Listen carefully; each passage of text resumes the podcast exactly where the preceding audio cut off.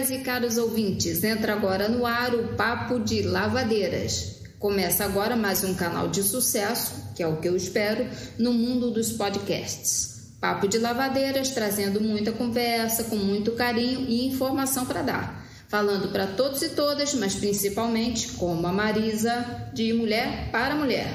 Não deixe de nos acompanhar, porque cá para nós nada melhor do que um bom papo de lavadeira. Eu sou Maria Paula Figueiredo, jornalista, educadora e escritora. E eu sou Gisele Novaes, educadora, escritora e neuropsicopedagoga.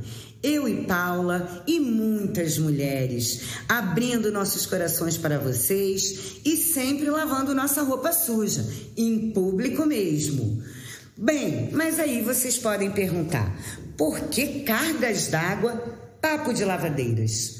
Porque, gente, as conversas de lavadeira fazem parte da nossa tradição.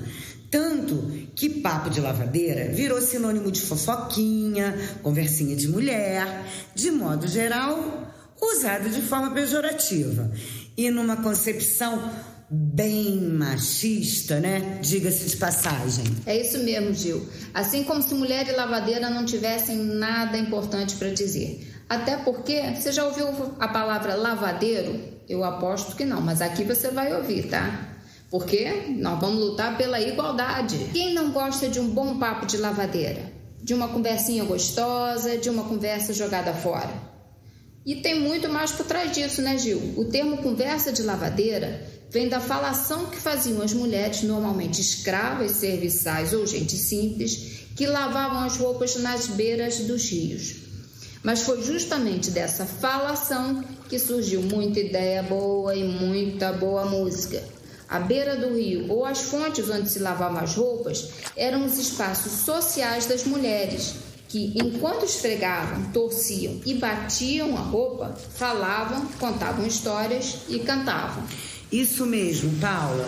E elas informavam também, no jeitinho boca a boca. Aliás, já batiam a roupa assim, literalmente, porque era batendo e esfregando que as roupas ficavam bem lavadinhas. E como é comum até hoje, né, Gil? As mulheres faziam isso enquanto trabalhavam, porque difícil é ver mulher parada, em casa, no trabalho ou em qualquer lugar que seja. Porque apesar de o mundo até bem pouco tempo achar que lugar de mulher é em casa, com a barriga no fogão, já nos longínquos anos de 1870, o censo imperial estimava que 63% das mulheres, vou repetir, em 1870, 63% das mulheres já faziam algum tipo de trabalho remunerado e sempre subalternos e desvalorizados. E muitas vezes sofrendo todo tipo de assédio, né? Vocês podem imaginar. Fala aí, Gil. Aliás, Pensando bem, até hoje, quando se quer deixar alguém fora da conversa ou se quer dizer que a pessoa está falando besteira, claro que sendo uma mulher, se diz: não tem uma trouxa de roupa suja para lavar, não? Pois é, para vocês verem como as lavadeiras marcaram nossa cultura e o nosso conceito de mulher. Já viram alguém dizer isso para algum homem? Fala sério, né? É, a história do lavadeiro, né? Exatamente. E aqui, gente, vai mais um pouco dessa história. Quando chegou no Brasil, acompanhando a família imperial, a pintora, escritora e historiadora Maria Graham, que aliás já estava à frente do seu tempo, aquela amiga da princesa Leopoldina, mais ou menos retratada naquela novela Novo Mundo, já descrevia as lavadeiras no seu livro Diário de uma Viagem ao Brasil como figuras características do país e da época. Olha como ela colocou no livro. Logo à entrada do vale, uma pequena planície verde espraia-se para ambos os lados, através do qual corre o riacho sobre seu leito de pedras, oferecendo um lugar tentador para grupos de lavadeiras de todas as tonalidades, posto que o maior número seja de negras. Geralmente usam lenço vermelho ou branco em volta da cabeça uma manta dobrada e presa sobre um ombro e passando sobre o braço oposto, como uma grande saia. É a vestimenta favorita. Algumas enrolam uma manta comprida em volta delas, como indianos. Outras usam uma feia vestimenta europeia, como um babadouro bem deselegante amarrado adiante. É, gente, foi essa enormidade de mulheres trabalhadoras e não ouvidas, descritas desde a época do Império, que nos inspirou e nos inspira. E por isso, carinhosamente, eu e Paula chamamos este papo aqui de papo de lavadeiras. Não só num protesto, como numa homenagem a essas mulheres que começaram lá atrás a fazer tanta diferença. Porque nós, nós vamos lavar, nós vamos esfregar e chacoalhar muito. E as lavadeiras, nós no caso e vocês também vão falar pra caramba Papo de Lavadeiras vai falar das coisas que vemos, das coisas que pensamos, das coisas que lemos, de viver melhor, de se cuidar, de se conhecer. E vai falar muito, mas muito mesmo de educação. Porque afinal, embora a educação seja interesse, direito e dever de todos, ainda é um assunto muito ligado à mulher, que é mãe e chefe de família. Aquela que está lutando pela igualdade de condições e também aquela que está querendo fazer do mundo um lugar melhor. O papo vai falar e vai também ouvir muitas outras mulheres como essas.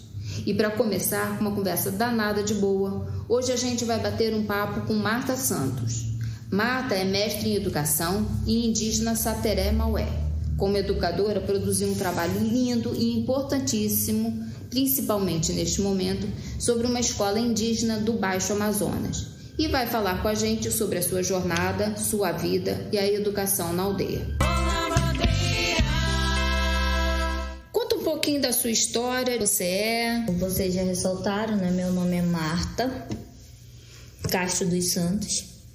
Eu sou do município de Maués, Amazonas, que fica no Baixo Amazonas, né? Fica mais ou menos 267, mais ou menos, quilômetros da capital do Amazonas, que é Manaus.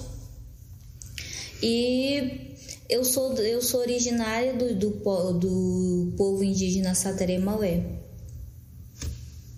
E logo cedo você foi para a cidade, né, Marta? Isso. Eu tive que sair do local onde eu morava, da comunidade onde eu morava, para poder estudar, porque lá só tinha até a quarta série, como até hoje só tem até a quarta série.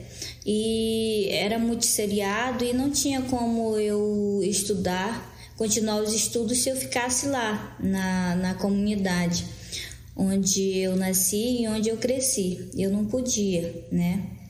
É, porque não, não, não, tinha como. E minha mãe é, teve que, que praticar algo muito duro, né? Que é deixar o filho ir, né? Deixar o filho ir para poder estudar, né? Houve aquela ruptura da família, né? Daquela questão toda de estar juntos, de comunidade, do coletivo. Então tive que deixar tudo para trás e seguir para o município de Maués para poder estudar lá estudar porque lá tinha até o ensino médio na época em que na época em que eu, que eu vivia, né? E que eu vivi lá. E outra coisa, na época não tinha é, essa questão da, de escolas indígenas, como já nós já estávamos segurados na, na Constituição, mas as leis elas são muito, é, como que eu posso dizer, elas elas não se não são cumpridas a rigor, né? Tem coisas que só tá no papel e na, na execução não, não tem. Então as escolas, a escola que eu estudei, mesmo, mesmo sendo na, na área rural, que era escola rural na época, não era indígena, e você tem, você tem que é, aprender coisas que é do mundo do mundo ocidental, né, que nós chamamos do, do, do mundo do não indígena, é onde você vai aprender a se sentar, vai aprender a comer, vai aprender até a espirrar, né? Coisas assim que são esdrúxulas. É, você, vai, você vai, vai começar a ser inserido no mundo não indígena, naquela coisa estranha. Que quanto, enquanto criança, eu não entendia para o que, que eu estava aprendendo aquela, aquelas coisas todas, né? É, deixar de comer com o meu, com meu parente, né? Porque nós indígenas, nós, nós nos chamamos de parente, independente da, da, de ter alguma relação sanguínea, mas todos nós nos, nos consideramos parentes, independente da, da, do povo, né? independente da, da nossa nação, nós somos parentes. E como que eu vou, vou comer com, com meu parente, né? Com outro curumizinho, com outra cunhantãzinha, que são os meninos e meninas.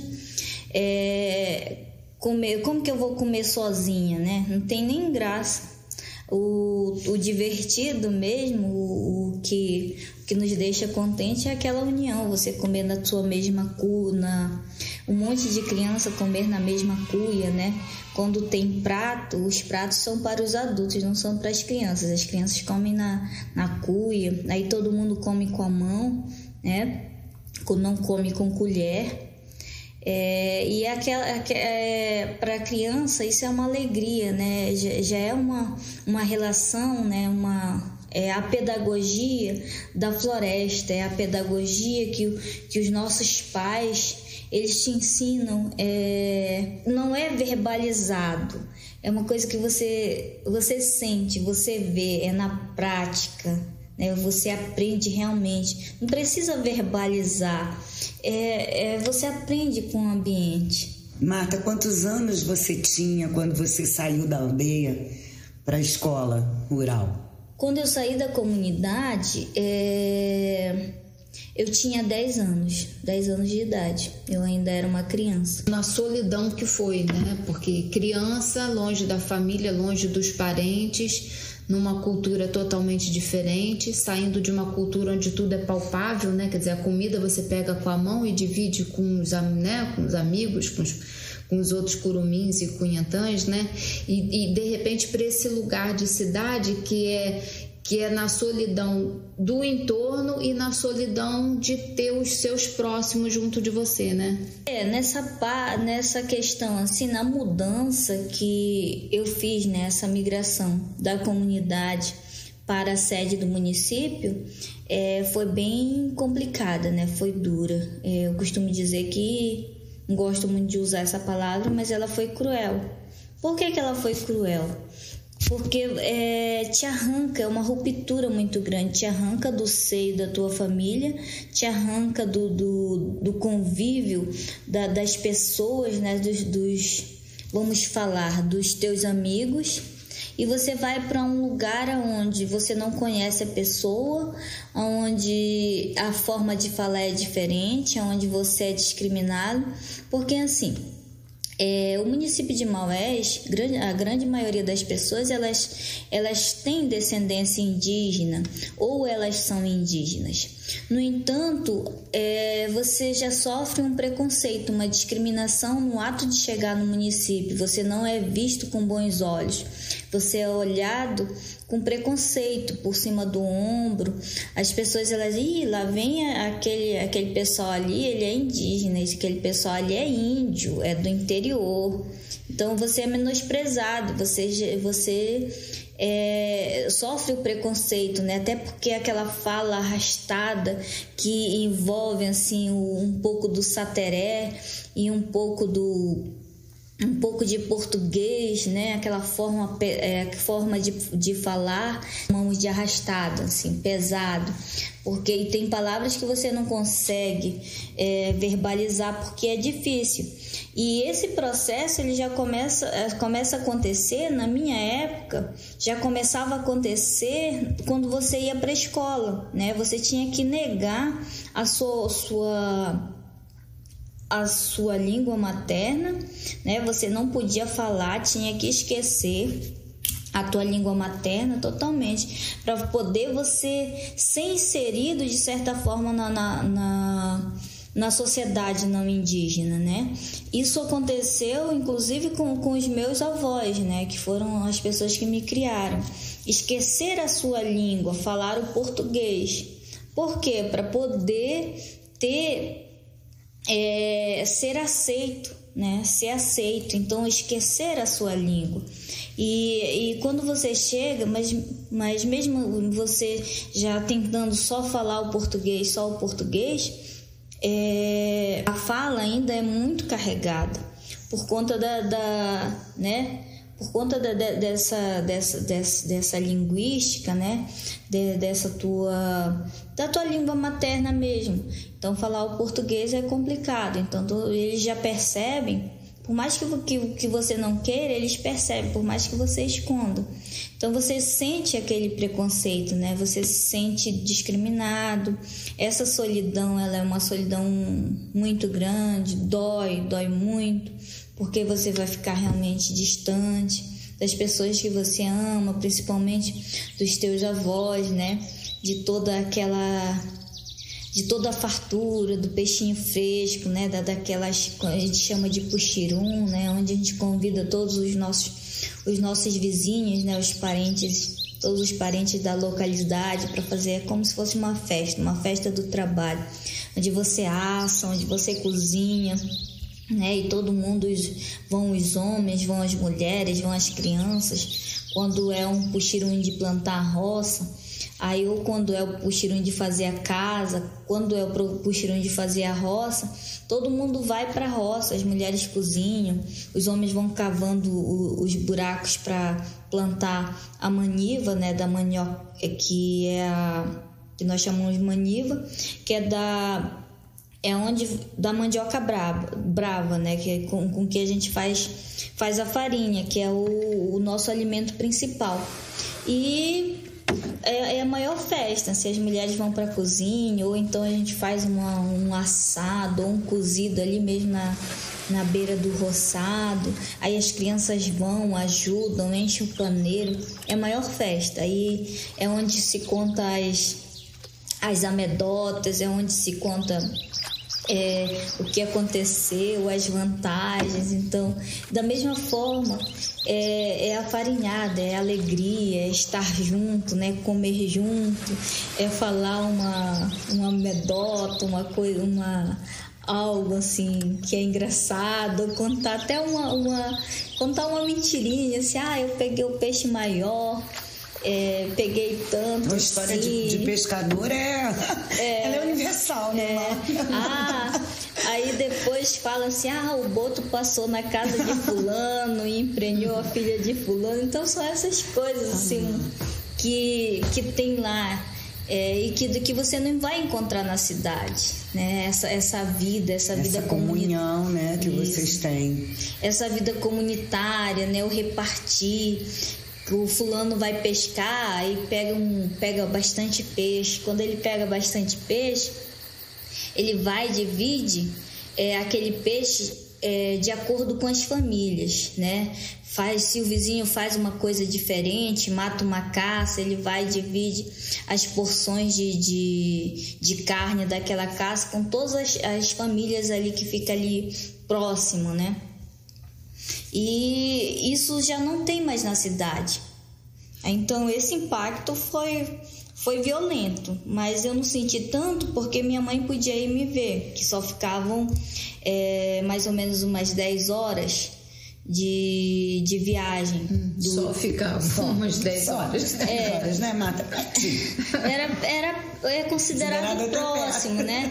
Então é, lá, lá minha mãe podia ir né? Eu via me visitar uma vez, uma vez no mês, né? Passava um dia para me ver, para levar um peixe, uma farinha para mim, é, tucupi, tapioca, frutas que só dão lá na, na dão lá na, na mata da, da, da comunidade e as coisas que eu gostava.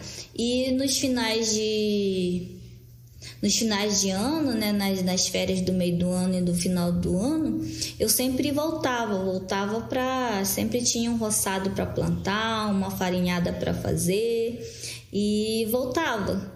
Nesse período dava para voltar sempre. É, eu acho que essa, essa coisa da essa forma de, de, sociabilidade da cultura indígena é linda e é uma coisa que nós deveríamos reaprender, né, ou, ou aprender, mas é, trazer para nós da cidade e os homens brancos, né, que se acham tão inteligentes e tão adiantados e evoluídos, né, e essa essa coisa da visão, a coisa do carinho mútuo, do amor é, incondicional. É, acho lindo isso que você fala, que você chama todo mundo de parente, porque vocês são parentes, né?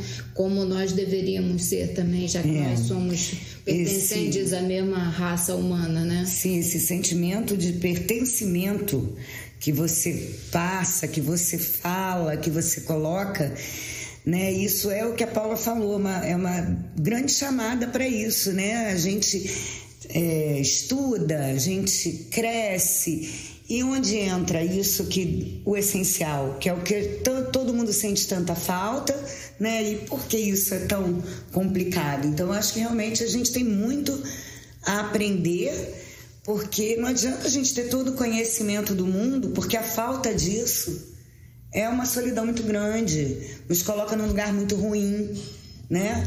E a gente anda na, na, contramão desse, desse movimento, né? Que é da individualização exacerbada, né? Exatamente. Que não leva a lugar nenhum, na verdade, né? Porque ninguém vive sozinho, né? É, e quando você falou aqui, Marta, negar as suas raízes, né? Para você poder se adaptar. E vamos olhar isso de uma forma sistêmica para tudo isso que a gente vive. Quanto que às vezes a gente tem que mudar até o próprio jeito de ser, você está encaixado em alguma coisa que alguém deseja que você esteja para naquele padrão, né? Isso é uma negação diária, a gente vive isso diariamente. A gente escuta, né? É um julgamento muito grande, você está assim, você está assado, você deveria ser assim, você deveria ser assado. E isso é um é negar né, as nossas raízes, a nossa essência. E foi o que você falou, se adaptar. Mas se adaptar ao quê? A quem? Por quê? Né? Acho que é uma reflexão legal para a gente trazer para o que a gente vive aqui hoje. E aí, partindo aí desse seu período, assim, eu fico pensando, né, você como uma mulher extremamente vencedora, porque você venceu essa negação, você venceu a solidão e você se formou em administração. Você foi uma verdadeira guerreira indígena, né? Que venceu todos esses obstáculos, né? É, essa, essa ida para para Maués, né, para sede do município de Maués, é, ela, ela, teve seu impacto, sim, mas como eu falei anteriormente, é, ainda tinha como voltar né, lá na, na, minha comunidade, voltar, ficar com, meus, com minha avó, né, com meu avô, é, porque quem, quem me criou foi meu, meu avô e minha avó, meu pai era, era mestiço, né, caboclo, e ele, eu não tive muito contato com ele mas com minha, mais com a minha família materna, né? É, então, ali em Maués, eu senti sim, porque é lógico que você vai, vai sentir, né? Como é uma ruptura, né? Como se você fosse arrancado violentamente do, da sua cultura. Mas indo para Manaus para fazer a universidade, porque na época não tinha não tinha universidade no, no em Maués, né? Só tinha até o ensino médio. Eu tive que me deslocar para Manaus. E eu queria, não sabia o que, que eu iria fazer na época, né? Não queria, não sabia se é, eu ia exercer, o que, que eu ia fazer da minha vida. Eu pensava em ser professora, pensava é, em ser enfermeira ou ser interessante. Hoje eu até rio da, dessa questão. Pensava em ser cobradora de ônibus, porque eu tinha visto que era parecia interessante. Aí porque assim, você, você não, não, não consegue é, você só sonha o possível, só sonha com aquilo que você conhece. Você não consegue sonhar com outras coisas se você não conhece, né? Então, se você, se você não conhece determinada realidade e aquilo é fora do que você conhece, você sonha com aquilo. Aí, quando você vai descobrir, não era bem aquilo. Né? Você já era uma guerreira, porque olha, até trocador de ônibus era, em sua maioria, homem. Né? A, a Marta já tinha essa coisa de vencedora, né? De vou lá, vou chegar, vou fazer. Não, e outra, indo ainda mais longe, né? Porque da aldeia para Saterema Oeste, para depois para Manaus, quer dizer, ainda indo muito, muito mais longe da sua, dos seus parentes, né? É, da, da, da realidade, né? Porque aí você não tinha para quem pedir socorro, né? Você ou você mesmo. Essa ida, ela, ela me adoeceu psicologicamente, né? Porque era uma ruptura muito maior. Simaués, que é um que é um município onde sua maioria é indígena ou é de origem indígena, né? É, Sateré ou a mistura de outros povos que moram ali próximo, por exemplo, Munduruku, que é próximo para Itintim, então. E lá você já sofre o preconceito, o preconceito é mais forte ainda na capital, né? Preconceito, a ruptura é maior, porque na capital já é o, é, a situação é outra, o, as pessoas são mais individualistas, é um por si e só por si mesmo, não há aquela coletividade, todo mundo só quer saber de si, então não, não vai te bater lá na tua porta, perguntar, ei fulano, você já comeu hoje? Como acontece em Maués, mesmo sendo um município, mas o teu vizinho bate na tua porta e fala, pergunta, comeu hoje? Aí quer comer, ou então nem pergunta se você comeu, ele já vai dizer. Né? Tá mais assim, próximo dos teus costumes do é, que ali na capital, que mesmo. rompeu mesmo, né? Rompeu, realmente houve uma ruptura total. Aí bate na tua porta, comeu? Então nem pergunta, já vai lá e diz assim: olha, trouxe tal coisa, fiz um negócio aqui diferente, tá aqui, come. Ah, fiz um cozido, fiz um guisado, tá aqui come aqui, entendeu? É, e já na capital não, na capital é uma solidão imensa. É você sozinho, é você como se você estivesse sozinho no deserto, no deserto do Saara, assim, sozinho, assim, quilômetros e quilômetros, e você ali sozinho, é, sem poder gritar, porque ninguém vai te ouvir, né? Então essa ruptura ela me adoeceu psicologicamente. Eu é, sofri de síndrome do pânico, é, de depressão profunda. E mas eu sempre tive um algo na minha mente, que minha avó sempre me falava: você precisa estudar. Não importa, não importa o que, você tem que estudar, estudar é importante. E olha que minha avó não sabia ler e nem escrever, né? Ela só sabia é, ela não sabia, ela só foi aprender depois que eu comecei a estudar e é, comecei, ela estudou junto comigo e, e, aprendeu a ler, mas escrever ela não sabia escrever, mal ela sabia escrever. O meu avô nunca pisou num banco de escola. Ele aprendeu a, a, ler e escrever sozinho, né? Ele teve que aprender porque ele era pescador e ele tinha que, que pescar, matava o pirarucu, que é um dos maiores peixes de água doce, né? É considerado bacalhau da Amazônia, ele chega a mais ou menos uns 200 quilos, né? 2 metros de comprimento. É, ele era pescador, era exímio pescador de, de pirarucu. Então, para vender o seu pescado aos, aos regatões, que eram os homens da época que levavam as, as mercadorias dentro das embarcações, óleo, é, arroz, açúcar, é, entre outras coisas, uhum. roupa, tecido, é, para fazer as roupas. Então, ele e esses regatões eles iam na, nas comunidades, né, e, e, compravam o que tinha na região, que era o, peixe, o pirarucu e outros peixes seco, né? Que eles salgavam e de vender porco, é, pato, enfim, o que hum. tinha na região, farinha. Aí, para ele não ser enganado, ele teve que aprender. Ele fala que ele aprendeu a ler e escrever com o padrinho dele. Padrinho, assim, não era nem padrinho, era aquela pessoa assim que você olhava, gostava dela e disse: Ah, vai ser alguma coisa para mim. Não, vai ser padrinho. Adotei para padrinho. Então não ficou só nisso, porque Marta é um exemplo para todas as mulheres de todos os lugares desse mundo, porque Marta foi mais além, ela foi além de Manaus e ela veio aqui para o Sudeste e se formou mestre em educação. Fez uma pesquisa interessantíssima, maravilhosa sobre a escola indígena. Lavadeira e lavadeiro, Marta ainda tem muito para falar para nós. Então, para a gente não se alongar demais, vamos dividir essa entrevista e continuar ela no próximo episódio. Só para deixar no spoiler, ela vai falar como a sua experiência de infância acabou se transformando numa pesquisa muito bacana sobre escola e educação na comunidade. Trabalho reconhecido que já se desdobrou em artigos e em livro. E vai falar também sobre o impacto da Covid nas comunidades indígenas. Fica a dica porque é realmente imperdível. É isso aí, lavadeira e lavadeiro.